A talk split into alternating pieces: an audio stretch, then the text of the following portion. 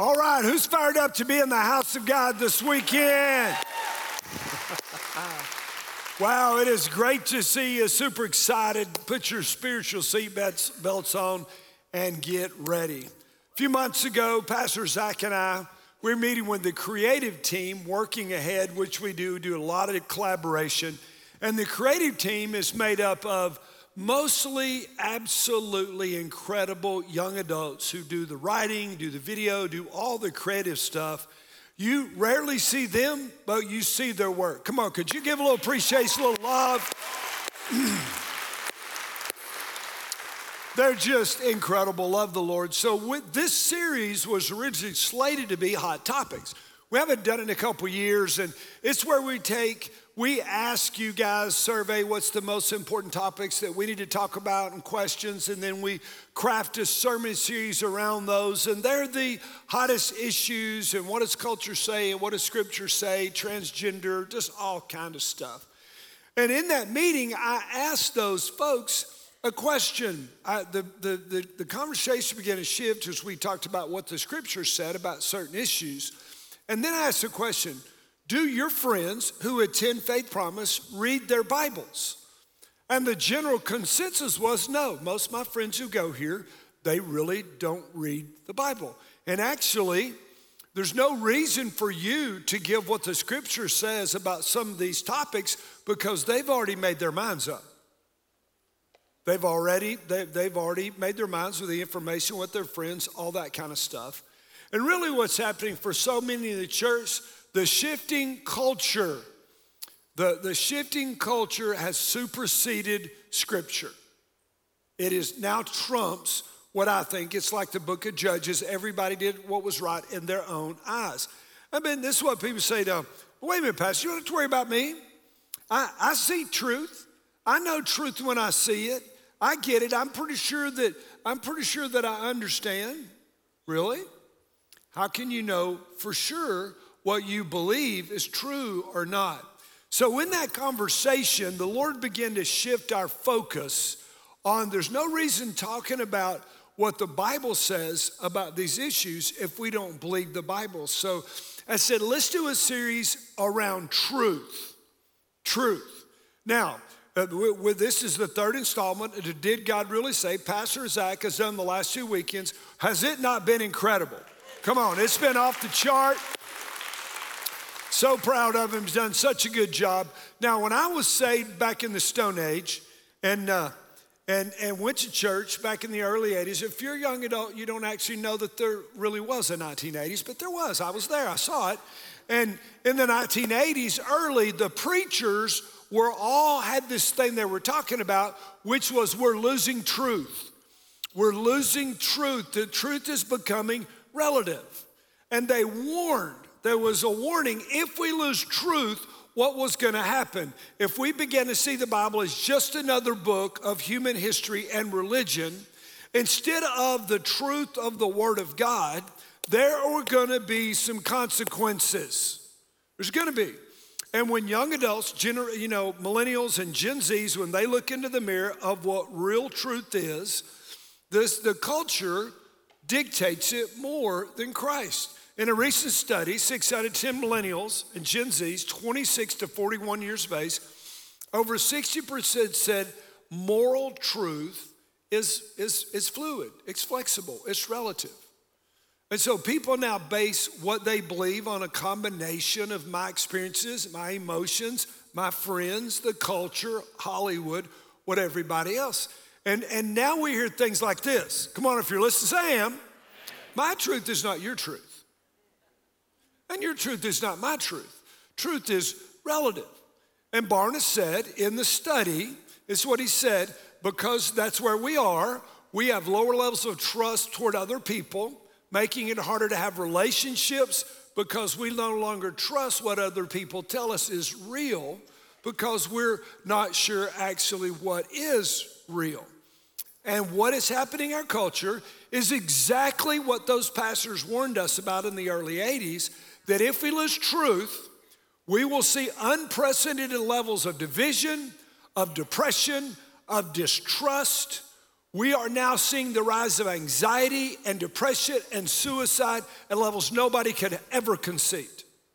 Matter of fact, when I was a kid, or even a young adult, the thought that couples would sit around that have grade school kids and talk about the level of anxiety and stress their six, seven, and eight-year-olds are going are undergoing right now, that would have been ridiculous.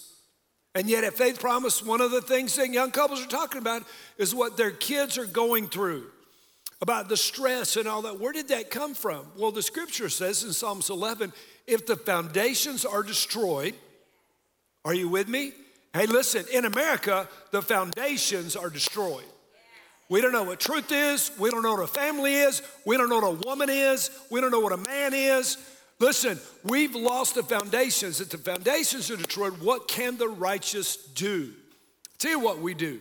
We go crazy. And see, at Faith Promise, let me just make, let me tell you, we believe there's a truth you can trust, and the truth is a person, the Lord Jesus Christ. We believe. Come on, we don't, we don't backstroke. And it is all found in the scripture. John chapter one, in the beginning was the Word, and the Word was with God, and the Word was God. He was in the beginning with God. All things came into being through him, and apart from him, nothing came into being. Uh, nothing has come into being. In him was life, and the life was the light of men. And the light shined in the darkness, and the darkness did not comprehend it. We're living in a day that is darkest in America, and the darkness doesn't comprehend the light. Are y'all with me? It's missing it. It doesn't believe it. We've lost it. We, we've lost truth. We believe this, the Word of God reveals all truth. We believe in the beginning God created. If you believe those first few words of Genesis one one, the rest of this book is a piece of cake. It's just easy. We believe the Word. We believe Jesus. We believe that he is the light of men. He is the way, the truth, and the life. And we unapologetically stand on the scriptures. We don't waver. We don't wonder. We will always stand on the Word of God. Listen, it doesn't matter where it's popular or not. It doesn't matter if you like it or not. It doesn't matter what your preference is or not. The Bible has been the Bible, will always be the Bible. The scripture said, heaven and earth will pass away, but my word will remain. And this is what we believe. So how about you? Is the Word of God the mirror that you look into to establish what is right, what is wrong, what is real, what is fake? Or do you, like the rest of culture, believe truth to be relative? See, two plus two has been four. Two plus two will always be four. Now, we're trying to make it where it's not anymore. So my question is this: do you know the truth when you see it? God, we come to you right now in the name of your Son. Father, this message is so important. It's so vital for our survival. And yeah, God, truth is followed in the street. You warned us in the last days. That's the way it would be. But God, I'm praying for a supernatural impartation. I'm praying, God, that you would seal this message, that you will stamp our hearts, that you will mark us, that you will give us a desire for the Word, that we will believe the Word regardless of what some movie star or rock star, regardless of what people that have the microphones in our culture says, God, that we will stand in belief even if we're the minority. I don't care where we are. We're going to be salt and light, and we will not vacillate. We will not backstroke. We will not bend. We will not move. We're not going to bow to the idols. If they throw us in the furnace, you'll go in the furnace with us. And so, God, light our hearts up. In Jesus' name we pray. And all God's people said, come on, somebody give Jesus a shout of praise in the house. By the way, welcome Faith Promise. So good to have you, whether you're at one of our campuses this weekend or whether you're online. God behind bars, we love you, guys and gals. You may be listening to this message later. We are super stoked because we believe this weekend, this Word of God, this message can change your today, your tomorrow, and your eternity if you will listen, lean in, and apply. Now, I've been gone the last couple weeks, and I miss you guys, love you. I was in Africa and uh, got to witness to a bunch of folks. It was incredible, but the last night there, I had dinner with the, re- the parliamentary representative from the Maasai nation, the Maasai Warriors. His generation was the last generation that had to kill a lion with a spear at eighteen. Imagine your eighteenth birthday party, you got to go kill a lion with a spear. If you've never seen a lion, they're big. And he said, listen, is there any way you guys could come help build a school, build a church, and dig a well? Could you help some village? I said, absolutely. Because, come on, absolutely. That's what we do at Faith Promise. If you have never been outside of America, you've never seen abject poverty. Because poor people don't have cell phones. There, there's no way out. The poverty people make a dollar a day if they work, maybe two dollars a day. They drink dirty water. There's no school. There are no jobs. There's nothing. I said, you better believe. I represent a bunch of people back in the States, and we care. That's what we do at Faith Promise. All right, so let me get back to the message. Uh, the worst day of Jesus' physical life here, his earthly life, thirty-three and a half years, the worst day. He finds himself standing before Pilate, and Pilate does not want to send him to the cross. And had Jesus just played along with Pilate, he could have missed the torture and the execution that he was about to endure. But instead of asking Pilate to release him, instead of doing that, he holds a mirror up for Pilate to see. In verse thirty-seven in John eighteen, therefore Pilate said, him, said unto him, so you're a king. Jesus answered, you say correctly that I'm a king. For this I've been born, and for this I've come into the world to testify to the what? To the what? That everyone who is of truth hears my voice. And Pilate said unto him, the million dollar question, what is truth? What is it? Do you know truth? Would you know it if you saw it? Or is it what the culture says is relative? It's just your truth, my truth.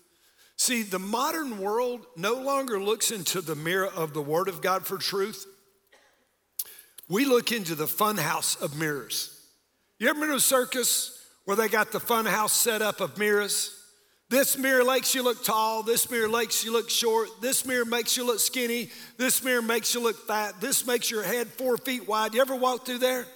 It's funny you look, but that's where our culture is. It's all distorted, and we're looking in the wrong mirrors, and so we don't get the right image because we don't get to see in a mirror plainly. We're looking in the fun mirrors, and the truth is distorted. Does this make sense? Now, in a recent, in recent Wall Street Journal article, they said, used to, Americans derive their source of strength and unity from religious stories and political stories. So we no longer look there anymore. We now look to Hollywood and to and to social media. That's why that's why Marvel and D C and Lord of the Rings and Harry Potter and all those are putting out prequels and sequels as fast as they can create them, because we're looking for other stories to motivate us other than Scripture. Now, don't you think about this? Think how crazy this is. Come on, if you're listening, I am. We scroll through social media, believe what we read, and yet we hold the Word of God at arm's length, not sure and suspicious whether this is true or not. It's insanity. Well, it's the internet. It's got to be right. No, it's the Bible. It's got to be right. It's got to be right. And let me tell you, did God really say is one of the greatest One of the greatest deceptions of the devil. It is the height of spiritual warfare. The first act of sedition the snake that, that, that went in the garden did against mankind was, did God really say? His first act was to inject doubt into Adam and Eve about what God said. He's still injecting believers with doubt. Can we trust the Bible? Is the Bible true? He's still doing it. That's why in Matthew seven, Jesus so emphatically warns us, the wise man builds his life on the firm foundation, on bedrock, and, and he builds it on truth. The foolish man builds his house on the sand. And when the storms come, and the storms will come, won't they? The one that builds his life on the truth will stand. The one that builds his life on the sand will fall apart. Your marriage, your business, your ministry, if it's not on the solid, because the storms that own, the storms as they come, on the life built on the solid rock, the truth will stand. Do you know the truth when you see it? Do you know it? The truth that shifts with times will not stand the test of tough times. The truth that shifts with time will not stand in tough times. That's why we stand on the Word. Jesus was the Word. In the beginning, He was with God. Matthew four, Matthew four, man shall not live by bread alone, but upon every word that proceeds from the mouth of God. Psalms twelve says this, my word is like silver, tried in a furnace seven times. It says, by the word of the Lord, the heavens were made and the earth was established. It says, in God whose word I praise, in God whom I put my trust, I shall not be afraid. When everybody's afraid of the stock market, when they're afraid of politics, when they're afraid of the future, I will not be afraid because I built my life on the rock. You're, come on, somebody, come on, give Him praise. Your word have I treasured in my heart, that I might not sin against you. Your word is a lamp unto my feet. It is a light unto my path. James chapter one, uh, chapter uh, verse twenty-two begins com- talking to us about the word. But prove yourself to be doers of the word and not merely hearers who delude themselves. Folks, listen, the American church has deluded itself because we are not doers, we're hearers. If we were doers of the word, darkness wouldn't be overtaking America, light would. We need revival in this land.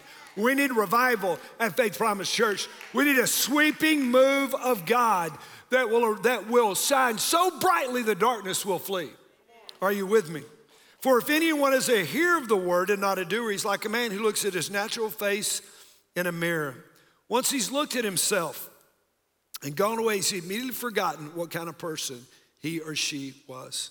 But the one who looks intently, which means to stoop down, to lean over, to focus in intently on the perfect law, the law of liberty, and abides in it, not becoming a fearful hearer, but an effectual doer, this man, this woman will be blessed in all that they do. Man, it's a mirror. It's a hammer. It's a plumb bob. It is a fire. Y'all with me? Man, we've got to get the word into us. Look at look at, at Hebrews chapter four. I love this. Hebrews chapter four, verse twelve and thirteen says this, for the word of God is living and it's active. It is sharper than any two-edged sword. I'm going to tell you that's sharp. I slit my finger open on a piece of grass in Africa last week, bled for two days. That piece of grass was sharp. It's nothing. The scalpel of the surgeon is sharp, but it is nothing compared to the word of God, two-edged sword that pierces as far as the division of the soul and the spirit, both the joints and the marrow, able to judge the thoughts, the intents of the heart. And there is no creature hidden from his sight, but all things are laid, are open and laid bare to the eyes of whom we have to do. And this word of God is a mirror, and nothing is hidden from God in this mirror that reflects truth. Now, have you ever heard somebody say, I went to church and those people judged me? Yep. Now, sometimes that's true. People are judged by what they drive, what they wear, tats, piercings. Are there churches that are dumb? Okay. But let me, let me tell you what, most people are not judged by the people in the ch- church. They're judged by the word. Because see, the Bible is sharp, sharper than any two-edged sword. And people come to church that don't know God. They hear the word of God. It cuts between their thoughts, their intents, the joints and the marrow, the soul and the spirit. And they don't like that because I want to do what I want to do. Come hell or high water, I don't care what God says or the Bible says. I want this. And the word of God lights them up. People say, I don't like that light. I'm not coming back. Those people judge me. It's not us. It's the word of God that judges you. It's the word of God. We love you. But the word of God brings light in the darkness, and it cuts. Now, they say we're hypocrites, and sometimes they're right because we want to apply more scripture to their life than we want to apply to our own. There's some of you, you know more about U T than you know the Bible. You know who the players are recruiting. You know the scores. You know the stats. You know who's hurt, who's not, who they're playing, where they're going. but you don't know the scripture. Come on, somebody. When was the last time you stood in the mirror and you let the Word of God show in your life? So let me ask you a question. Are you ready? How's your Bible reading plan? You thought I forgot. I didn't. It's a Q R code on the screen. Don't try to catch up. Jump in there tomorrow. Jump in there with us. That's why Jesus said, listen, you should know the truth, and the truth will set you free. Your feelings will never set you free. They'll enslave you. Lies will enslave you. Doing what you want to, unrestrained, will enslave you. Come on, only truth sets us free. And we believe that we believe there's a truth you can trust, and that truth is a person, and he's revealed in the Word of God. Let me give you an Old Testament story. It's incredible. It is so today in America. Are you ready? Jeremiah thirty-six. Jeremiah is restricted from the house of God. He can't go. Why? Because they didn't like his message of wrath and repentance. Said, you can't come to the house of God anymore. He was restricted. Well, don't we get rid of messages we don't like? Are y'all with me? I don't want to hear that. I disagree with that. I don't want to read that. I And so they, so the Spirit of God says, Jeremiah, in chapter thirty-six, dictate everything I've told you that's going to happen in Israel. Give it to a scroll. He does. Dictates it to Brooke, his assistant. Brooke goes to the house of God on the day of fasting and reads the words of Jeremiah. The leaders call him in and say, how did you get this? Jeremiah dictated it. Okay, so they're, they're afraid. We got to do something. God's wrath's going to come. So they say, give us the scroll and you go hide. We're going to go to King Jehoiakim, uh, Jehoiachin, and we're going to give him the words. So they, Jeremiah and Brooke, they go hide. They go to the king. They say, the king, Jeremiah, has sent the word of God. They begin to read it to Je- read it to the king.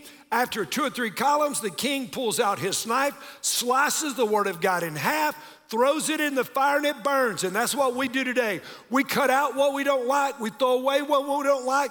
We change what we don't like because we want to build the Word of God to fit us instead of us fitting the Word of God. Transformation is not making the Bible say what we want it to say to fit our desires. It is us submitting, surrendering, and lining ourselves up to the truth of the Word of God, saying, God, you be God, I'm not God. Are you with me? That's why the, that's why the Apostle Paul told Timothy, study to show yourself approved, a workman that needed not be ashamed, accurately handling the Word of God. He goes on in Second Timothy three, he said, the Word of God is God-inspired. It is breathed by God as profitable for training, for proof, for correction, for training in righteousness. Gang, we got to get it. What are you staking your forever on? What mirror are you looking into to determine what truth is and what truth isn't? What are you staking your forever on? Are you with me? See, this is the greatest decision you can make. Most people never make this decision deliberately. They do it by default. Most people don't want to think about this. What are you going to build your life on? Is it going to be the Scripture? Or is it going to be your own imagination, your opinions of what you want? Are you with me? See, once you decide, I'm going to build my life on the Scripture. Now, it was easier when I got saved in nineteen eighty-two. It was easier. Because most people believed the Bible was true back then. You go to high school, man, they, they, they, they, you know, they had Bible. It was just, it was everywhere. It was okay. It's not anymore. And truth is falling in the street. So what are you going to stake your life on? What? Your opinion, which means you have become God. Wow. You know how they train bank tellers to spot counterfeit? They never let bank tellers touch counterfeit. They handle money. They see the security codes on money. They understand money. And then when a counterfeit touches their fingers, they know it's wrong.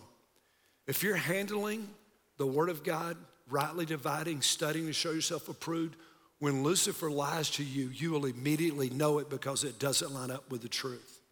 But when you determine this culture and the cues of culture determine what's right and wrong, to the point that, listen, we don't know the definition of what a woman is. That is so stupid, it's ridiculous. Are y'all with me? It's crazy. See, that's the wisdom of the world. The Bible says there's a heavenly wisdom, there's an earthly wisdom. You say, Pastor, I need to get in the Bible, but, but I'm just too busy. You don't understand. I don't know where to start. It's confusing. It's hard. The Bible's a big book, all these kind of things. Listen, it's so easy to be distracted. U T's winning.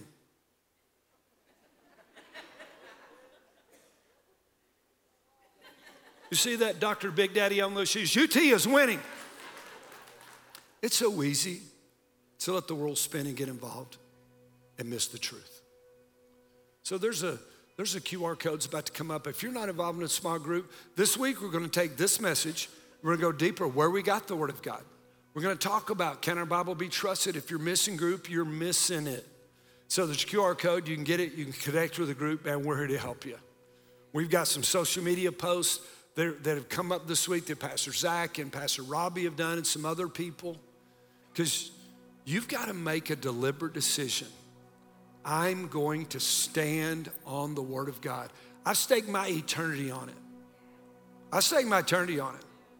I'm all in. Y'all remember that, being all in? I will not be distracted.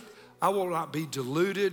Man, I am not backstriking on the Word of God. I'm going to preach it, whether people like it or not, whether it offends or not, whether people come or not, because one day we'll all stand before God.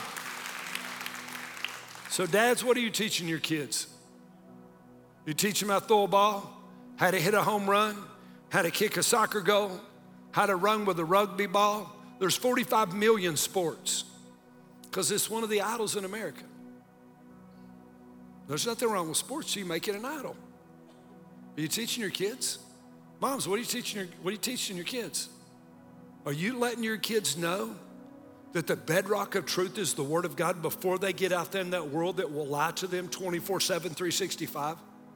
When you send that eighteen-year-old down the street to University of Tennessee at Knoxville and they mock their faith and they make fun of them in every class and they scold them because they're, they're, they're backwoods redneck homophobes because they believe the Bible. Because that's the culture we're living in, moms and dads. You better wake up. That sweet little six-year, that little sweet little six-year-old's in twelve years going to be eighteen, and the culture's going to be unleashed on him or her. You better prepare. Are you with me? Are you with me? Because there's a truth we can trust, and that truth is a person. His name is Jesus. Let me ask you a question. I love you so much. I've agonized over this message. Man, I have prayed over this. How many of you say, you know what, Pastor Chris, man, God has spoken, man, God has touched me. I got to get in the Word. How many of you say that? Just raise your hand. Come on, put it up, put it up, put it up, put them up high. I got to get in the Word. Father God, we come to you right now in the name of Jesus. Those folks who humbly lift up their hand, God, I pray for a supernatural impartation of a holy hunger. That'll cut off the T V, that'll cut off the iPhone, that'll cut off the streaming services, and we will connect with the God of the universe. That will open your Word, that will know how to handle the, the, the sword of the Spirit. God, I pray that you will grow us. I pray, Father, like Shadrach, Meshach, and Abednego, while the world bows to the idols of gold and success, that we will not bow. Even if they throw us in a furnace, you'll be there with us. We are going to stand for me to live as Christ and to die as gain. We stand committed to the Word of the living God. Let it be the fire. Let it be the plumb bob. Let it be the hammer. God, let it be the mirror. And let us walk in a manner worthy of the sacrifice on that cross that was made for us. We exalt Jesus so high, nobody can miss him. Light us up. In Jesus' name we pray. And all God's people said, come on, give Jesus a shout of praise.